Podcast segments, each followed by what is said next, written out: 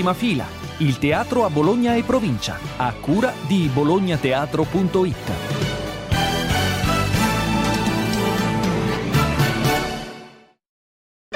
Prima fila, calendario degli spettacoli.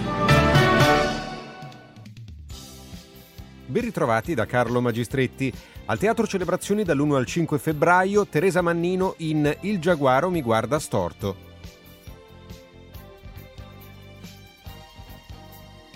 Al Teatro Europa Auditorium dal 3 al 5 febbraio Mamma mia il musical con Luca Ward, Clayton Norcross, Sergio Mugniz, Sabrina Marciano, regia di Massimo Romeo Piparo.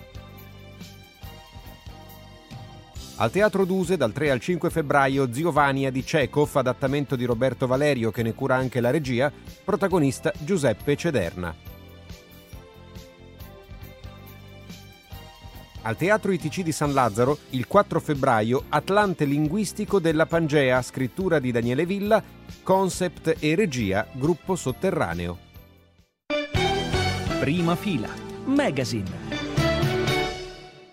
Adesso andiamo al Teatro Europa Auditorium per parlare di uno spettacolo che arriva a Bologna con eh, un successo già preannunciato perché insomma lo possiamo definire il musical dei record. Stiamo parlando di Mamma Mia sul palco Sergio Muniz, Clayton Norcross, Luca Ward, Sabrina Marciano, orchestra dal vivo. Sergio Muniz, benvenuto. Buongiorno, eccomi qua. Sergio, parliamo di questo spettacolo che è appunto definito il musical dei record perché il record è quello a partire delle musiche degli ABBA, poi il teatro, Broadway, Broadway, eh, Londra e poi il film che è stato un uh, grande successo al botteghino, poi anche in Italia da un po' di tempo uh, Massimo Romeo Piparo uh, porta il, il, musical Mamma Mia in giro. In questa edizione naturalmente ci sei anche tu, com'è lavorare in un musical così importante? Beh, diciamo una grande responsabilità sapendo diciamo, che viene da una produzione che sicuramente le migliori produzioni di Nicole in Italia da Massimo Romeo Piparo, uno sente la responsabilità poi dover fare magari anche un paragone che farà il pubblico guardando il film e vedendo eh, Colin Firth e poi vedendo me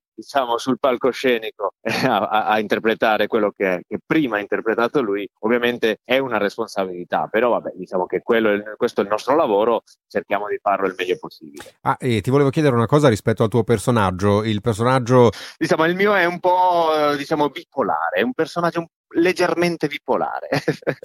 e invece, eh, rispetto alla parte, diciamo così, eh, del canto e della danza, perché recitazione, insomma, il grande pubblico ti conosce assolutamente da molto tempo. Eh, dal punto di vista invece danza e recitazione, mm, come è stato lavorare in, uh, in questi due ambiti? Allora, danza, io non sono mai stato un danzatore, non sono mai stato un ballerino, anche se addirittura nell'ultimo sceneggiato, diciamo, eh, televisivo, in Fosca Innocenti, faccio il maestro di, di ballo, ma vabbè, è finzione. E in realtà io sì, faccio l'attore, quello è il mio lavoro e anche il cantante ogni tanto, questo sì.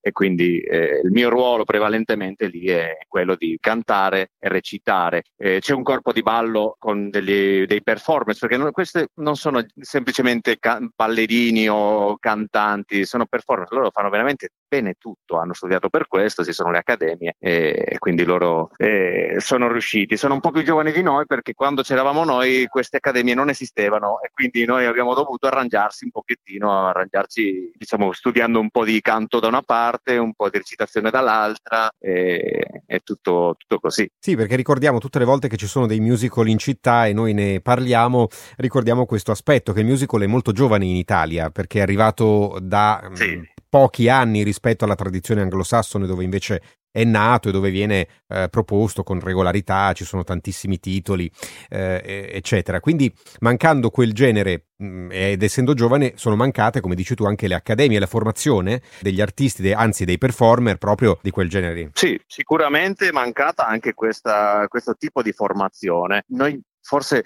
avendo avuto e avendo ancora diciamo, una lirica molto forte, cioè, l'Italia è il paese che, ha inventato probabilmente questa, eh, l'opera e quindi si è, si è, puntato soprattutto su quello, no? sul bel canto. Quando è arrivato ormai non si poteva più arginare più il musical eh, ed è entrato dentro, si è, si, è, si è, dovuto fare con quello che si aveva. La, la verità è che in Italia le capacità ci sono e come. Certo, perché poi il cast è numerosissimo, perché non ci siete solo voi nomi importanti, ci sono tutti i personaggi di contorno, ci sono i ballerini, sono, c'è l'orchestra dal vivo, ci sono i macchinisti. Sulle 30 persone sul palco. Ecco, appunto. Quindi diventa una macchina davvero difficile da spostare. Quello che dici tu è verissimo. A Londra, eh, mamma mia, è nello stesso teatro da vent'anni, forse di più. Non lo so, se, non lo so quanti anni, ma comunque tantissimi. Sì, sì. Eh, ovviamente sono bravissimi, eh, niente da dire. Questo, guarda, non è che li puoi dire molto perché sono, sono veramente il punto di riferimento, ecco. Però diciamo che noi abbiamo delle difficoltà in più e riusciamo a farlo anche a livelli molto alti assolutamente. E allora l'appuntamento con Mamma Mia e Sergio Mugniz insieme a Clayton Norcross, Luca Ward, Sabrina Marciano, poi tutto il resto del cast, l'orchestra dal vivo è al Teatro Europa Auditorium dal 3 al 5 febbraio. Sergio, molte grazie per essere stato con noi. Grazie a voi davvero, un abbraccio. Prima fila, magazine. E adesso andiamo al teatro ITC di San Lazzaro di Savena, dove la stagione teatrale prosegue con uno spettacolo con un titolo curioso. Adesso ne parliamo con l'autore, Atlante linguistico della Pangea. Benvenuto a Daniele Villa. Ciao, un saluto a te e a tutti. Questo titolo, se non ho capito male, nasce dal fatto che lo spettacolo va a indagare nelle varie culture barra lingue quelle parole che esprimono dei concetti o delle cose difficilmente oppure intraducibili nel, nelle altre lingue. È esattamente così, sì, abbiamo rubato il concetto di Pangea Pangea, cioè quel tempo in cui tutti i continenti erano un unico blocco, per richiamare l'idea che le lingue, il linguaggio è una caratteristica che contraddistingue la specie umana dagli altri animali, dalle altre creature viventi e che attraversa in modo eh, universale tutti i popoli di tutto il mondo. Poi ovviamente con la deriva dei continenti e non solo, ovviamente con altri fattori, c'è stata anche la crescita della biodiversità linguistica, tanto che come dire, le lingue raccontano delle culture ma raccontano anche dei territori, delle identità e le lingue producono queste cosiddette parole intraducibili, cioè termini che ovviamente riportano concetti anch'essi universali che sono presenti in tutte le lingue, ma che magari in determinate aree sono state individuate delle specifiche parole per raccontare questi concetti e nelle altre lingue bisogna tradurle con delle frasi estese ci racconta dell'universalità del linguaggio e della specificità delle culture. Senti, come avete lavorato con il gruppo sotterraneo per eh, creare questo spettacolo? Come hai lavorato tu nella scrittura? Questo è uno spettacolo che nasce nel cuore della pandemia, quindi la parte di progettazione in realtà è avvenuta online cercando e selezionando tutte queste parole che in realtà sono centinaia poi ne, ne, sono sopravvissute una quarantina nello spettacolo e abbiamo contattato madrelingua parlanti di tutte le parole che avevamo inizialmente selezionato e quindi li abbiamo rintracciati attraverso i social, attraverso Zoom, attraverso internet in generale e abbiamo parlato a volte con persone che eh, non necessariamente esperti, altre volte con dei linguisti o con degli antropologi, andando dalle terre del fuoco alla Oceania, alla Lapponia e ci siamo fatti spiegare il significato di queste parole e come le usavano. Dopodiché le abbiamo abbiamo composto il nostro piccolo dizionario e l'abbiamo trasfigurato in sala, provando, improvvisando, scrivendo e tutte queste parole che abbiamo scelto sono diventate azioni, gesti, visioni, immagini che compongono lo spettacolo. Io immagino, non avendolo ancora visto lo spettacolo, che ci sarà una parte anche divertente, nel senso eh, tante volte anche con lingue che sono più familiari, magari cito l'inglese per dirne una, eh, si può incontrare eh, qualche parola che esprime un concetto che nella lingua inglese è leggermente diverso rispetto al, a, a, quello che intendiamo noi in italiano. Immagino che andando a cercare in giro per le lingue del mondo vi siate imbattuti in cose che per noi possono sembrare anche buffe. Sì, no, assolutamente. Poi noi abbiamo un approccio ironico in generale al teatro, quindi lo spettacolo è anche fatto di scarti, di, di, di soluzioni ironiche e volevamo divertirci anche con, con, con la lingua.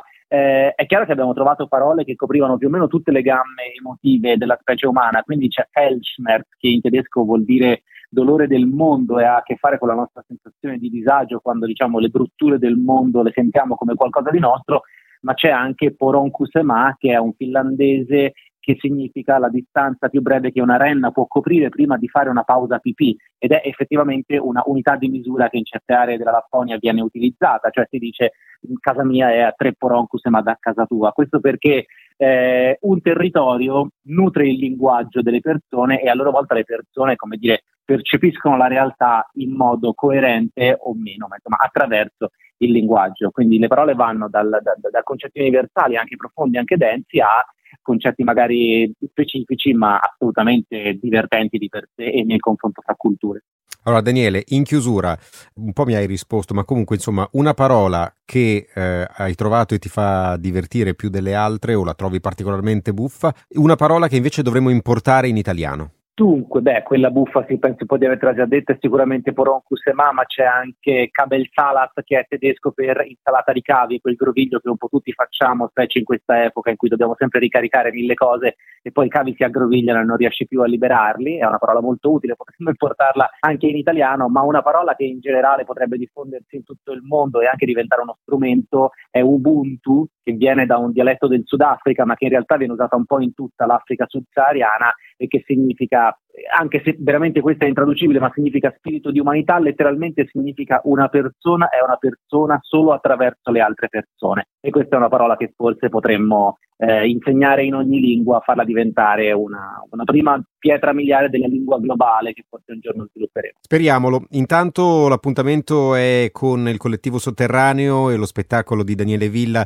dal titolo Atlante linguistico della Pangea il 4 febbraio al Teatro ITC di San Lazzaro. Daniele, grazie per essere stato con noi. Grazie a te, a tutti e a tutti, buona giornata.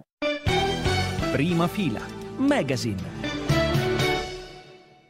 Oggi parliamo di un compleanno, il compleanno dell'Orchestra Senza Spine, che noi intervistammo dieci anni fa nella loro prima conferenza stampa. Sono passati dieci anni, uno dei due direttori dell'Orchestra Senza Spine, Tommaso Sardi, è con noi. Tommaso, congratulazioni per questo compleanno. E che cosa avete preparato per la prossima stagione dell'Orchestra Senza Spine, quella del 2023? Beh, intanto grazie, grazie per gli auguri, grazie per esserci sempre stati, perché è vero, ormai sono passati dieci anni, siamo dieci anni più vecchi e siamo molto felici e orgogliosi di essere arrivati a questo traguardo che può sembrare anche piccolo perché dieci anni non sono poi così tanti, ma per noi sono tantissimi, un progetto culturale eh, che si riesce a sostenere e anzi è sempre più... Eh, in, eh, in, evoluzione, la nostra comunità, il nostro pubblico ci segue e continua ad ampliarsi e quindi per i dieci anni abbiamo preparato un programma davvero eh, speciale, eh, speciale sia in eh, qualità che in quantità. Sono dieci appuntamenti divisi in eh, tre eh, macro aree, quella più importante, corposa, è quella dedicata all'opera, si chiama Opera al Centro, eh, dove ci sono, uh, sono, previsti quattro titoli. Il primo è La Bohème, eh, il secondo Il Signor Bruschino, il terzo speciale appuntamento che non sarà al Teatro Duse come tutti gli altri appuntamenti, ma sarà in una location molto particolare, per la prima volta sotto tendone da circo, ed è Pagliacci e la quarta opera Il Trovatore che porta avanti la trilogia verdiana che abbiamo iniziato l'anno scorso con il Rigoletto. E gli altri appuntamenti invece nella categoria sinfonica colori sono tre appuntamenti sinfonici con una grande eh, diciamo, accessibilità e, e divertimento sul, sul, palcoscenico e poi infine gli spettacoli dedicati a famiglie e bambini che sono i concerti animati. Prima fila, Magazine. E oggi andiamo in provincia. L'Unione Reno Galliera da sette anni a questa parte ci ha abituati a una stagione che si chiama Agora e che eh, viene svolta in tutti i comuni che fanno parte dell'Unione. È uno dei tanti esempi di rete che viene fatta dal punto di vista culturale e teatrale nel nostro territorio, nell'area metropolitana. Noi ce ne siamo sempre occupati, continuiamo a farlo adesso che c'è un cambio della guardia. Elena Di Gioia, che sappiamo è diventata delegata per la cultura mh, per il sindaco di Bologna, eh, lascia il posto di di direzione artistica di Agorà a Alessandro Amato che è qui con noi. Allora Alessandro, intanto benvenuto, eh, quali sono le linee che eh, ti hanno eh, diciamo, guidato nel comporre la stagione 2023 di Agorà? La stagione 2023 di Agorà continua nel, nel solco tracciato in, in, questi sette anni, che appunto riguarda l'attenzione al teatro contemporaneo, agli artisti e alle comunità che abitano l'Unione Reno Galliera quindi a uscire dai teatri, proporre spettacoli in, anche nei, nei, comuni che non hanno dei teatri a disposizione. Allora naturalmente l'invito è di eh, scoprire tutta la stagione, eh, quindi anche tutti gli appuntamenti che Alessandro non ha avuto il tempo di citare qui sul sito stagioneagora.it, naturalmente noi di bolognateatro.it vi seguiremo pedissequamente come abbiamo fatto sempre in questi anni e continueremo a fare per tutte le realtà importanti del teatro nella nostra area metropolitana. Alessandro Amato grazie e naturalmente buon lavoro perché questa sarà la prima di una serie di stagioni che dovrai organizzare. Grazie a voi.